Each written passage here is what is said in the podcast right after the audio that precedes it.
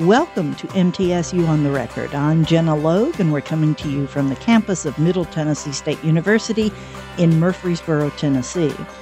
As the public and private responses to COVID 19 continue, Dr. Katie Foss comes forward with Constructing the Outbreak Epidemics in Media and Collective Memory, a forthcoming book from University of Massachusetts Press. Of course, this book was a long time in the making and is not a response to the coronavirus specifically, but an academic analysis of how the media have conveyed information about epidemics and pandemics over the years.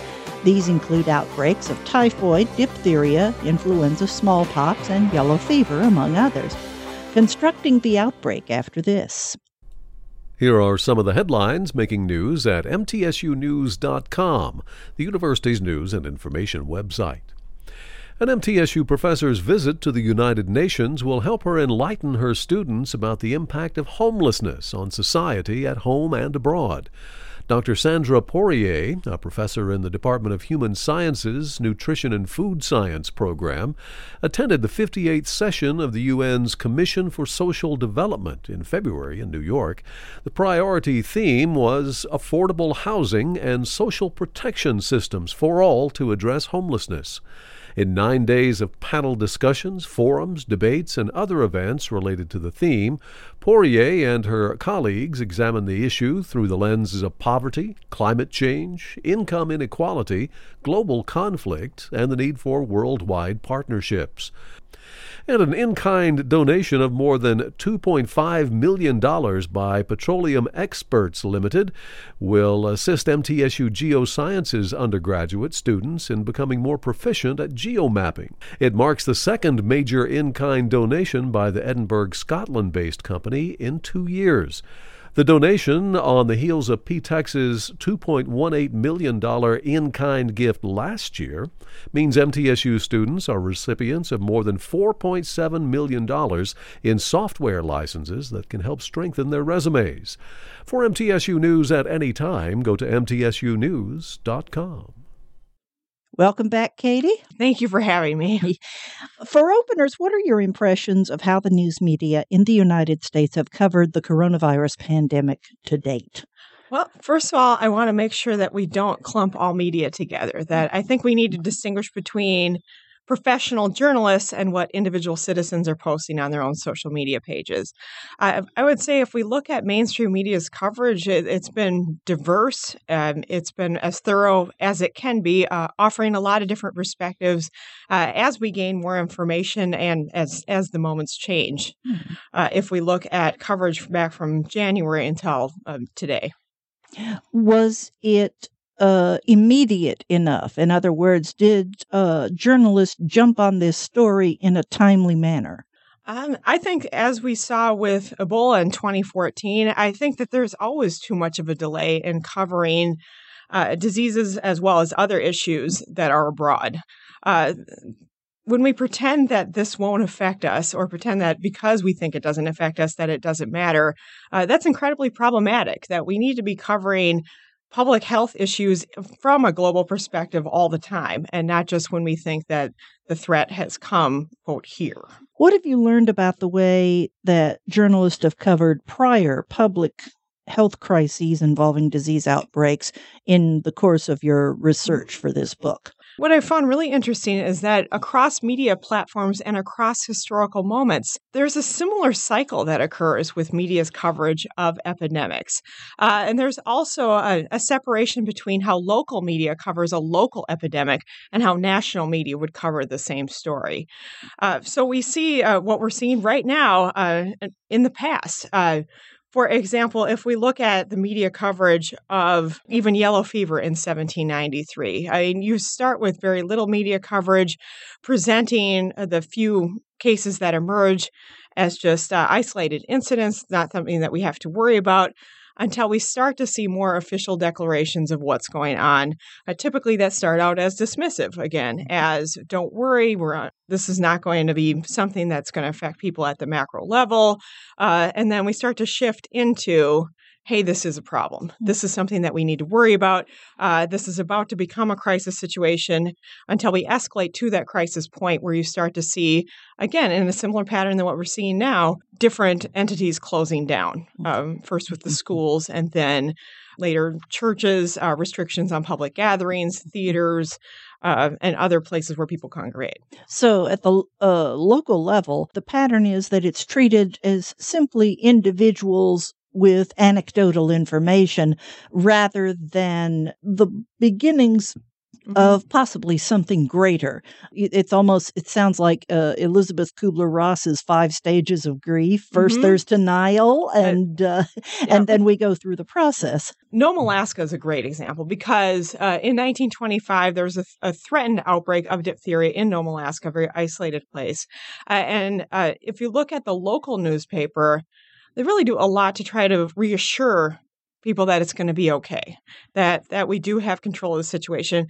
If we compare that to the national coverage of the same story it's much more in crisis mode. It's save the people of nome uh, otherwise they're doomed if we don't get to action right now and trying to assist them and, and this was in the means of, of uh, the dog sled relay that would bring an anti-serum very much more in a crisis versus uh, a kind of a calm reassurance. And I, and I think some of that is just a strategy to make sure that people don't panic, at least in the same way that they would if you if you keep it in crisis mode. Is there a contrast with the way the public relations community, both governmentally and in the private sector, approach communications about widespread disease outbreaks? Yes and no. I would say that you still have that balance of, of reassurance with, uh, okay, it's time to take it seriously. But it's been interesting, at least in the private sector now, how we seem to see the same message over and over again an acknowledgement of the outbreak, an acknowledgement of the threat but still, many businesses are going to stay open because that's how they make money, and that it's an individual's choice to visit those places. Versus, I would say, the in the public sector, or thinking about especially how the government or local governments handling, for example, school closings, where there's not a choice. We need to cancel school for the for the sake of the public good. I would imagine that the the challenge for them would be mm-hmm. to uh, communicate a sense of urgency, the need to do something immediately without communicating a sense of panic, there mm-hmm. being a difference between the two. And, you know, that's really the struggle uh, because there is a big difference between. Okay, we're canceling school just as a precaution, but uh, it's probably going to be okay. I mean, I think that if you give a kind of a, much of a weaker message, then people are still going to gather in public areas. At the at the same point, we can't go the other way and say it's time to panic at every little sniffle and the apocalypse is coming. Yeah. I, uh, there's got to be a gray area in there, and, and it's hard to hit that sweet spot. I really do think there is that it is. Time for a break. We'll be back. This is MTSU on the record. Tennessee's farm families contribute to our state's economy, nutrition, and culture. The Tennessee Century Farms program at MTSU's Center for Historic Preservation acknowledges farms that have been in the same family at least 100 years. To date, the program has certified more than 1,500 farms. There's no cost to nominate a farm or be part of the program. For all the latest MTSU news and information, go to mtsunews.com. The Experiential Learning Scholars Program at MTSU gives students a chance to go outside the classroom and obtain hands on experience in their chosen fields of study. They'll have the opportunity to give something back to the community through service learning as they gain acceptance for graduate study. Students should be able to select EXL designated courses from major requirements and general studies requirements to complete the 16 to 18 hours of EXL coursework. For all of the latest MTSU news and information, go to mtsunews.com. Dr. Katie Foss is our guest from the School of Journalism and Strategic Media. Her forthcoming book is Constructing the Outbreak Epidemics in Media and Collective Memory. There is a, a documentary that was done by the PBS uh, series American Experience about the uh, 1918 Spanish mm-hmm. flu outbreak. And eh, among the things it emphasizes is the fact that there were only newspapers as a means of mass communication mm-hmm. at that time, if you don't count the telegraph. Has the proliferation of technology driven media in our time helped or hurt crisis communications during outbreaks? I would actually say both. Um, so there's scholarly research done that has shown that Twitter has actually helped identify uh, localized epidemics, especially like, or, or I should say, outbreaks, because we're talking smaller scale, where H1N1. So it can help detect patterns in disease, but at the same time, the proliferation of social media, I think, has heightened the panic. That I don't think that, you know, mainstream news media are really the ones who are heightening the panic as much as individual people sharing misinformation on their posts, panicking about running out of toilet paper and thus spurring others to do the same uh, in a way that's not coming from official sources, that's not coming from our professional journalists. Back in the day, as they say, not only the 1918 outbreak, but outbreaks of diseases before that, was there a tendency on the part of people who were, shall we say, not as educated or science savvy to blame these diseases on something else rather than on the invisible germs that they couldn't see without benefit of a microscope. It depends on the era. Uh, so i study diseases before and after the acceptance uh, and domination of the germ theory uh, but there's always been a bit of a mystery around disease, especially a mystery around epidemics. We've seen numerous times in which disease has been based on different racial groups uh, that it's been used uh, to underscore anti immigration policies.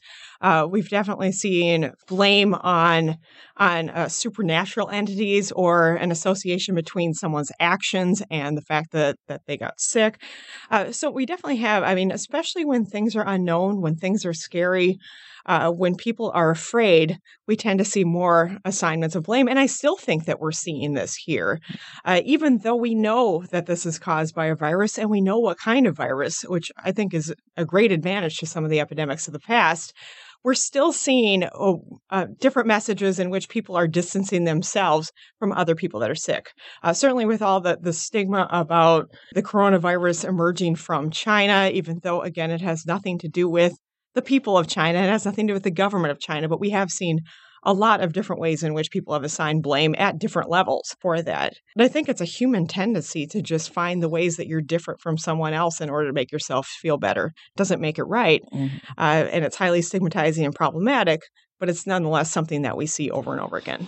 AIDS was initially called the gay plague, as yes. if all the homosexuals in the country got together in a room and decided uh, at a convention right. that they were going to foist something on people. It was uh, it was absurd. A, a, disease is not a respecter of race, creed, color, right. gender, or national origin. Oh, absolutely, and uh, like you said, a big reason that AIDS uh, was kept out of the public mainstream for so long is that it was marginalized and dismissed as a disease only affecting one particular already marginalized community. How have the media covered people who are all too ready to exploit outbreaks, the war profiteers of public health crises who try to sell snake oil or whatever as a cure for smallpox or, or whatever the case may be. Mm-hmm. Somebody's always looking to make a buck off of situations like this. Mm-hmm certainly before there was a lot of regulation of pharmaceuticals and there was a lot of snake oil and we didn't have a lot of effective medicines, people could claim anything they wanted cured disease.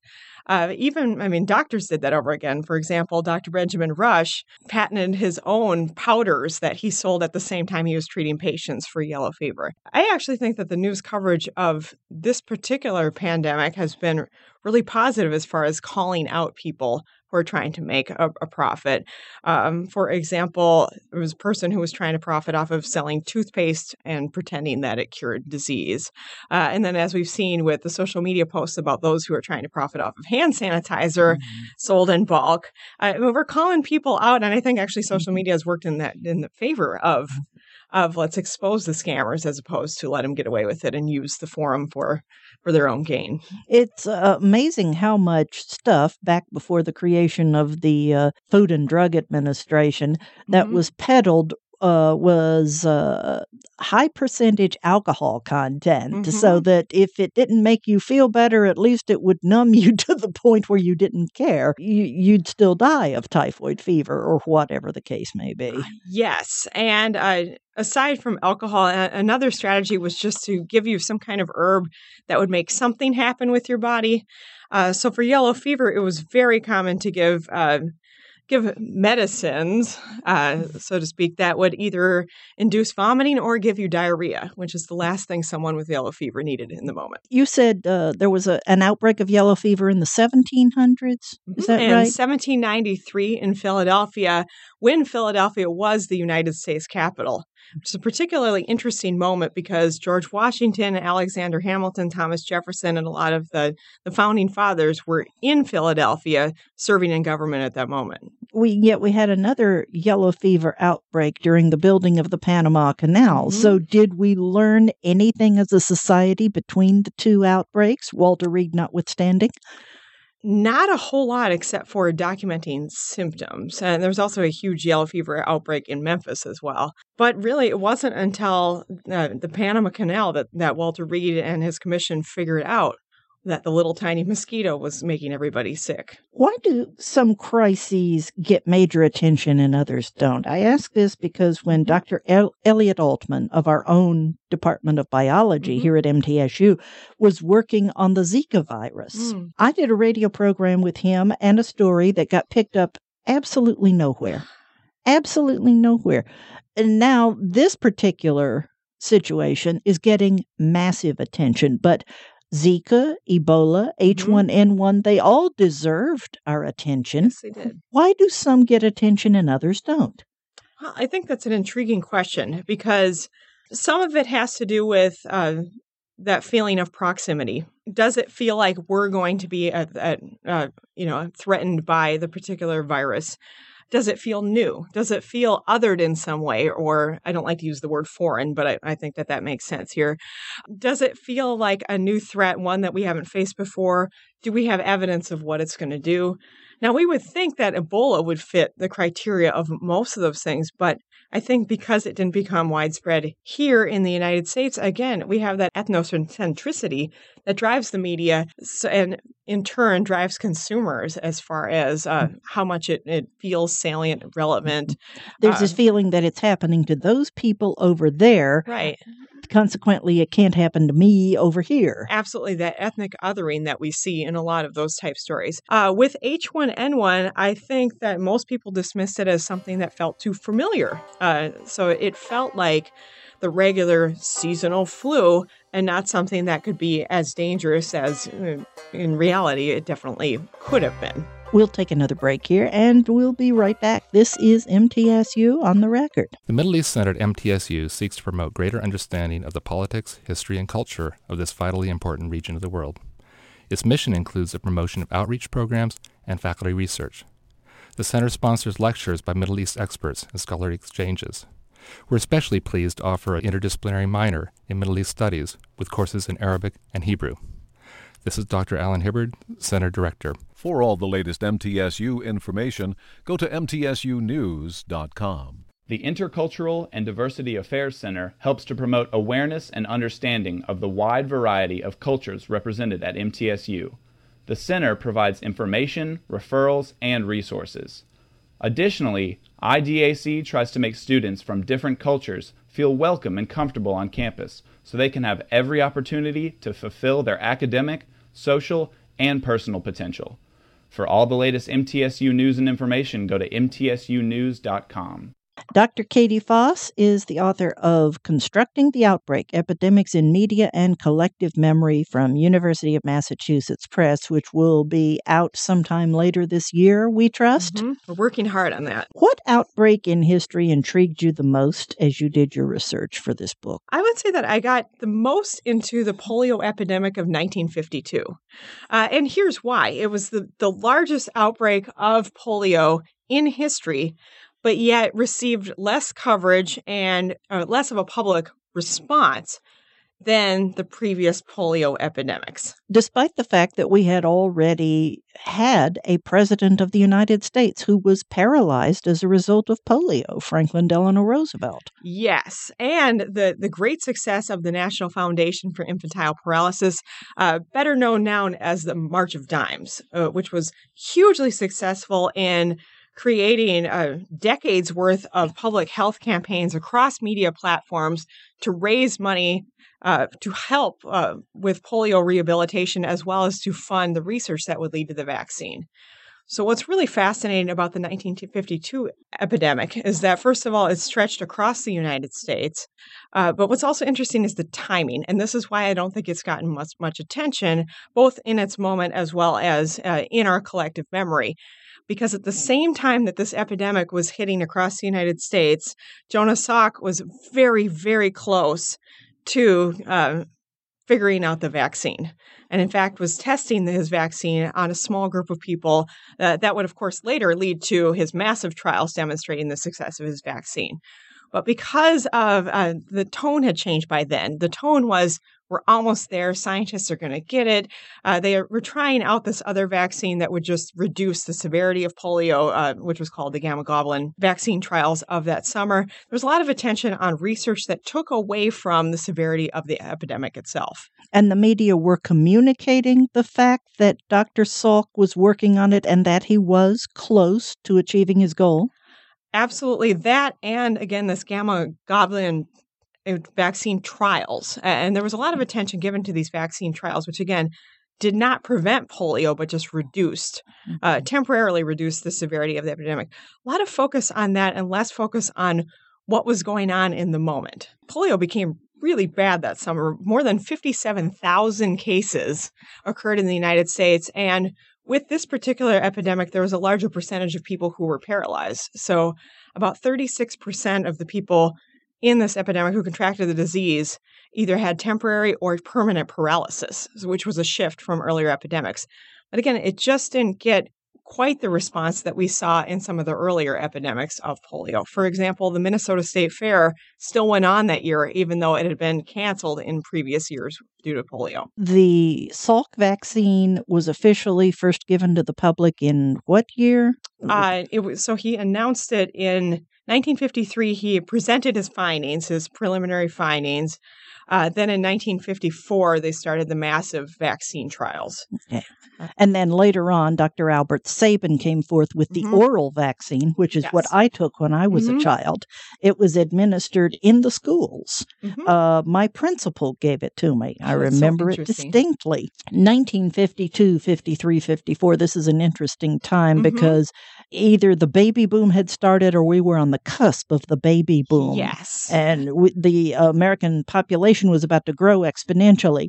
And Mhm. uh, a lot of parents uh, who were having children like me along this time were very concerned with their children's health. And it was, Mhm. after all, labeled infantile paralysis. yes. So the timing is interesting. It really is. And so while there wasn't that as much attention as there should have been to this particular epidemic, we certainly had decades of media coverage teaching parents and the general population about the dangers of polio.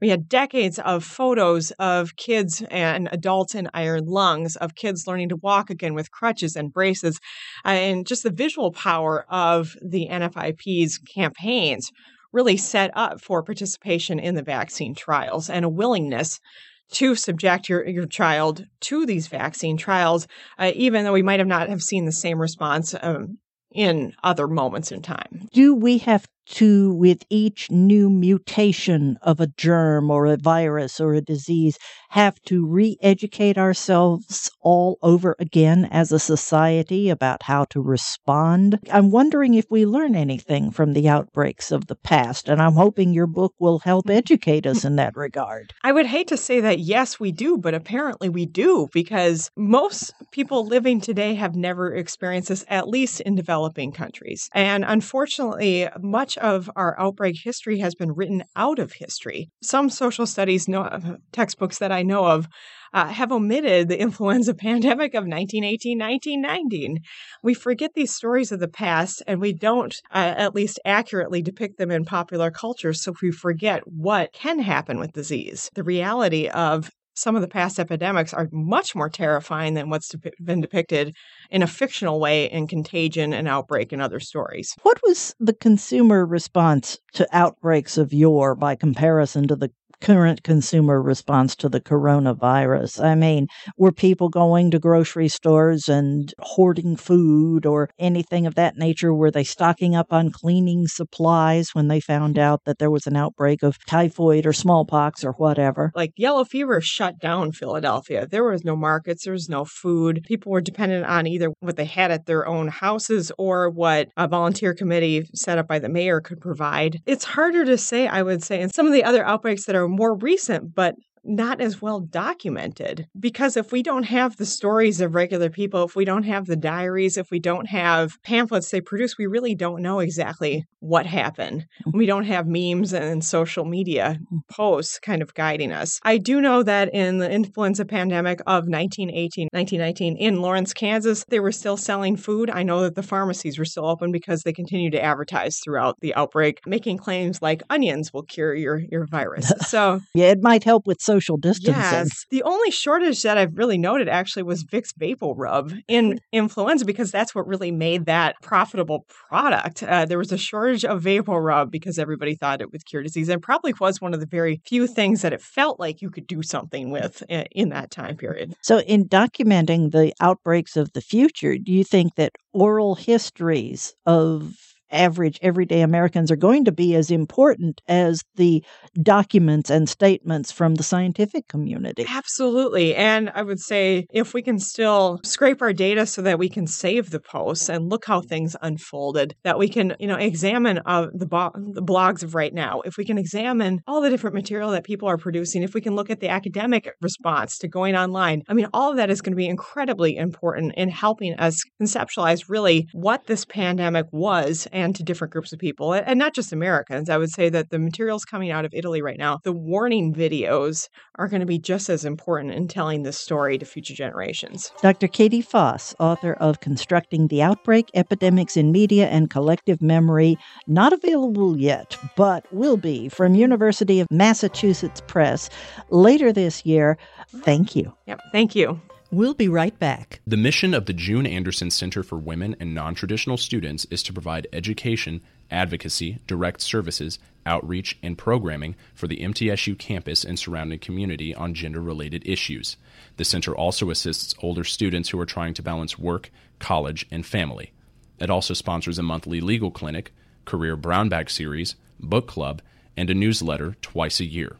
For all of the latest MTSU news and information, go to mtsunews.com. MTSU's Jewish and Holocaust Studies minor offers undergraduate students a chance to study the culture and religion of the Jewish people and the Holocaust in an interdisciplinary program. Studies include history and culture, theology and philosophy, and the arts and social sciences. Courses tackle vital topics central to local and global awareness, including multiculturalism and the meanings of diversity, religious tolerance, and genocide. For the latest MTSU news and information, go to mtsunews.com. Gina Fann has the middle moment. The cast and crew of the university's Big Spring musical, Alexander and the Terrible, Horrible, No Good, Very Bad Day, prepared for months for their April production with internationally recognized children's theater professor Jette Halladay as assistant director, only to learn three weeks before opening night that it had to be canceled amid the ongoing COVID 19 virus threat. MTSU senior Virginia Tips of Murfreesboro, the play's director who's ready to graduate in May, prepared for her final MTSU production the same way she began her student career. I've gotten lucky enough to do my first and final project over the last four years with Yetta, and it is such a unique opportunity because she has told us before that children's theater is a like a sacred opportunity to affect these children's lives in such mm-hmm. a huge way, in ways that we don't really think about a lot as adults in other types of theater. But I think she brings that into this process wholeheartedly every night. And we strive to carry that on with her as well. That's MTSU on the record. I'm Gina Logue. Thanks for listening. MTSU on the Record, a news and information program about Middle Tennessee State University, is produced by the university's Marketing and Communications Office, which is solely responsible for its content. Read more about MTSU at our website, mtsunews.com. Podcasts of this program are available at mtsunews.com and on iTunes.